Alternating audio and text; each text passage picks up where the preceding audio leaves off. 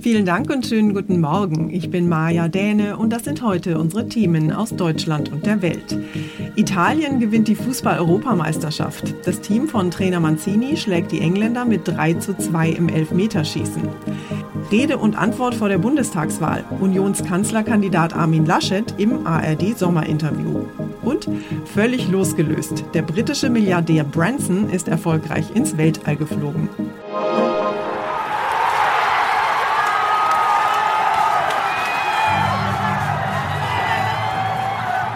Was für eine mega Fußballparty in Rom. Italien ist zum zweiten Mal Fußball-Europameister.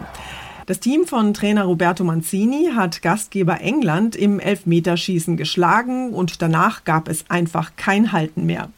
Claudia Wächter in Rom, wie feiern denn die frisch gekürten Fußball-Europameister ihren Sieg?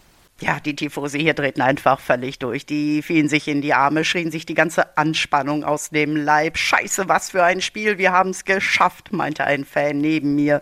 Manche zündeten Bengalos und alle sangen, wir sind Europameister. Es war wie eine Explosion. Überall gab es natürlich Hubkonzerte dann.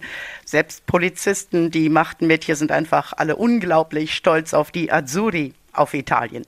Italien ist also zum zweiten Mal Fußball-Europameister. Und die Engländer sind die großen Verlierer. Der Frust ist groß, die 60.000 Fans im Stadion in Wembley und überall in England sind enttäuscht. Football is not coming home, sondern Football is going to Rome. Unser EM-Reporter Philipp Detlefs war in London dabei beim Spiel. Philipp, wieder mal kein Titel für England. Dabei war es ja eigentlich ganz gut losgegangen mit dem schnellsten Finaltor der EM-Geschichte nach nur 116 Sekunden für die Engländer. Wie groß war denn gestern die Enttäuschung in England nach dem Abpfiff? Ja, die war riesig, das konnte man stellvertretend in den Gesichtern der Königsfamilie sehen. Direkt nach dem Abpfiff wurde ja Prinz William gezeigt, auch seine Frau Kate und der siebenjährige Prinz George. Bedröppelte Gesichter bei allen dreien und natürlich auch bei den anderen 60.000 England-Fans, die gestern im Wembley Stadion dabei waren und bei den Millionen Fans im Land, in den Pubs, bei den Public Viewings und in englischen Wohnzimmern. Herzzerreißend hat William später getwittert, England, ihr seid so weit gekommen, aber leider war heute nicht unser Tag. Englands Trainer Southgate steht ja jetzt ziemlich im Kreuzfeuer der Kritik. Seine drei Elfmeter-Joker, zwei hat er erst kurz vor Schluss eingewechselt, haben ja versagt. Steht denn der Trainer jetzt als der eigentliche große Verlierer da? Die Verantwortung für die Niederlage hat er auf sich genommen. Er habe die Elfmeterschützen ausgewählt, sagte Southgate. Das ist typisch für ihn, dass er seine Spieler beschützt. Und gerade bei so jungen Spielern, Rashford 23, Sancho 21 und Saka 19 Jahre alt, ist das, glaube ich, besonders wichtig. Traurigerweise wurden auch alle drei nach dem Spiel im Internet rassistisch beleidigt. Die FA, der englische Fußballverband, hat das noch in der Nacht bei Twitter scharf verurteilt. Das ist leider ein Problem, was uns immer wieder beschäftigt. Einige Fußballfans haben ja versucht, ins Wembley-Stadion zu stürmen und nach der Niederlage der englischen Mannschaft wurden Bierflaschen geworfen und Songs gegen Italien gesungen. Was war denn da genau los? Ja, da haben tatsächlich ein paar hundert Chaoten die Sicherheitsbarrieren durchbrochen und sind ins Stadion gelaufen, haben sich da Handgreiflichkeiten mit Ordnern geliefert und wohl auch mit anderen Zuschauern. Es war alles ziemlich unübersichtlich. 45 Leute sind während des Endspiels festgenommen worden, hat die Polizei mitgeteilt. Auch in der Stadt gab es Ärger, da wurde versucht, das Public Viewing zu stören, da wurde randaliert, große Müllberge hinterlassen. Und das war sicher alles eine Folge des heftigen Alkoholkonsums. Schon seit dem Vormittag hatten viele Fans am Stadion und in der Stadt getrunken und das Bier floss wirklich in Strömen. Dankeschön nach London, Philipp. Eigentlich ist ja jetzt gerade Sommerpause und nicht besonders viel los im politischen Berlin. Aber in ein paar Wochen ist ja Bundestagswahl und da sind die traditionellen Sommerinterviews natürlich eine wichtige Gelegenheit, den Spitzenpolitikern der Parteien auf den Zahn zu fühlen. Unionskanzlerkandidat Armin Laschet hat gestern den Anfang gemacht und im ARD-Sommerinterview sowohl Steuererhöhungen als auch Steuersenkungen in der jetzigen Situation eine Absage erteilt. Außerdem hat er sich zu Klimapolitik und höheren CO2-Preisen geäußert und einen fairen Wahlkampf versprochen. Mein Kollege David Riemer hat sich das Interview angehört. David, lass uns doch erstmal über das Thema Klimaschutz und CO2-Preis reden. Da geht es ja vor allem darum, ob Mieter oder Vermieter für den seit Jahresbeginn geltenden CO2-Preis zahlen sollen. Wie ist denn da die Haltung von Armin Laschet?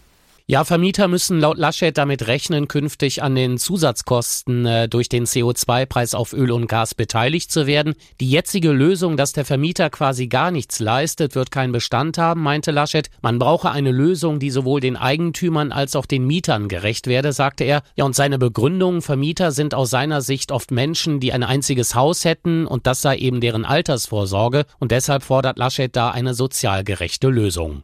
Über mögliche Koalitionen wurde ja auch gesprochen. Dazu gab es allerdings keine konkreten Aussagen von Laschet, aber immerhin sieht er auch bei den Grünen Anknüpfungspunkte.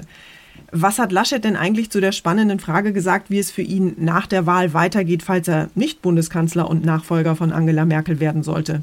Ja, also was das angeht, hat er sich nochmal klar festgelegt. Äh, Im Falle einer Wahlniederlage will er trotzdem hierher nach Berlin wechseln. Das Amt des Ministerpräsidenten in NRW wäre damit natürlich los. Versprochen hat er außerdem einen fairen Wahlkampf. Was das angeht, ist es ja in den letzten Wochen ziemlich schmutzig geworden. Die Union auf der einen Seite und äh, zum Beispiel die Grünen, aber auch die SPD auf der anderen Seite. Da ging es in den letzten Wochen doch schon ziemlich heftig her. Mal sehen, wie sich der Wahlkampf da in den nächsten Wochen und Monaten weiterentwickelt. Dankeschön, David. Und wir verlassen noch kurz die Erde und schauen ins All. Im Moment scheint es ja so etwas wie den Wettlauf der Superreichen um Weltraumflüge zu geben.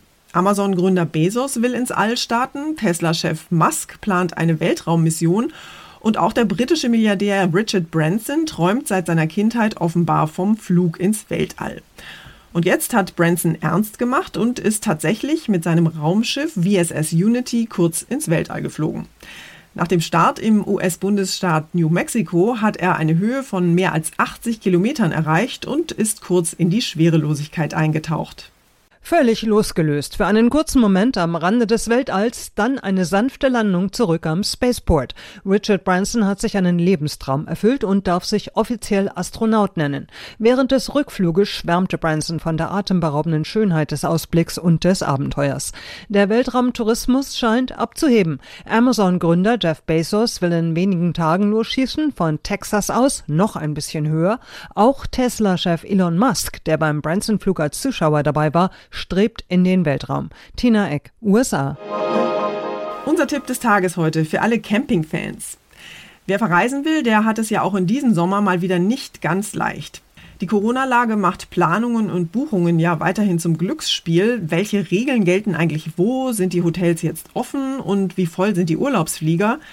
Wegen solcher Unwägbarkeiten setzen deshalb immer mehr Menschen auf Campingurlaub. Und zwar entweder im Wohnwagen oder per Auto oder Fahrrad und mit Zelt. Veronika Peneschko aus unserer Serviceredaktion hat da mal ein paar Tipps und Infos für alle Campingfans. Veronika, wichtigste Frage zuerst. Darf man eigentlich wieder überall in Deutschland campen? Ja, mittlerweile darf man wieder. Zeitweise waren die Campingplätze ja wegen der Pandemie geschlossen und gerade deswegen wollen da jetzt auch viele hin. Das sagt zumindest der Präsident vom Deutschen Campingclub, Andreas Jörn. Es gibt einen Campingboom, der im Wesentlichen in Deutschland ist. Also die, die Campingplätze in Deutschland werden von den Campern sehr äh, reflektiert. Trotzdem soll es aber genug Platz geben auf den Campingplätzen. Was sollte ich denn beachten, wenn ich nach einem geeigneten Campingplatz suche? Vor allem sollte man darauf achten, dass es auf dem Campingplatz viele Waschräume gibt, damit man sich öfter mal die Hände waschen kann. Ähm, vor kurzem warnte der ADAC auch noch, dass noch nicht alle Campingplätze die Sanitäranlagen zugänglich haben. Und deswegen sollte man unbedingt vorher buchen, meint Jörn. Also der wichtigste Tipp ist eigentlich, dass man sich äh, vorher informiert über den Platz, genau weiß, wo man hinfährt, dass man mit dem Platz Kontakt per Internet oder per Telefon aufnimmt. Gerade bei dem Andrang auf die Campingplätze. Also Zelt aufbauen, Lagerfeuer anzünden und Campingromantik genießen. Dankeschön, Veronika.